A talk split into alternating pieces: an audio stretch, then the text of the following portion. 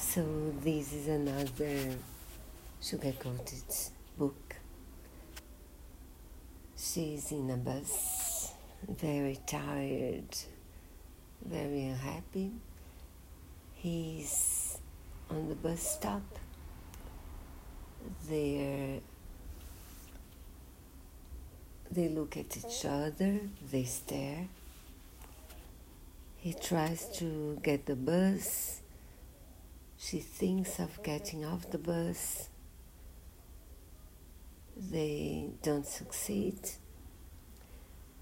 And they wonder. And a year after, almost, they meet again, but in very bad circumstances. So they'll keep They'll be near but very, very far all the way till the end. You can guess.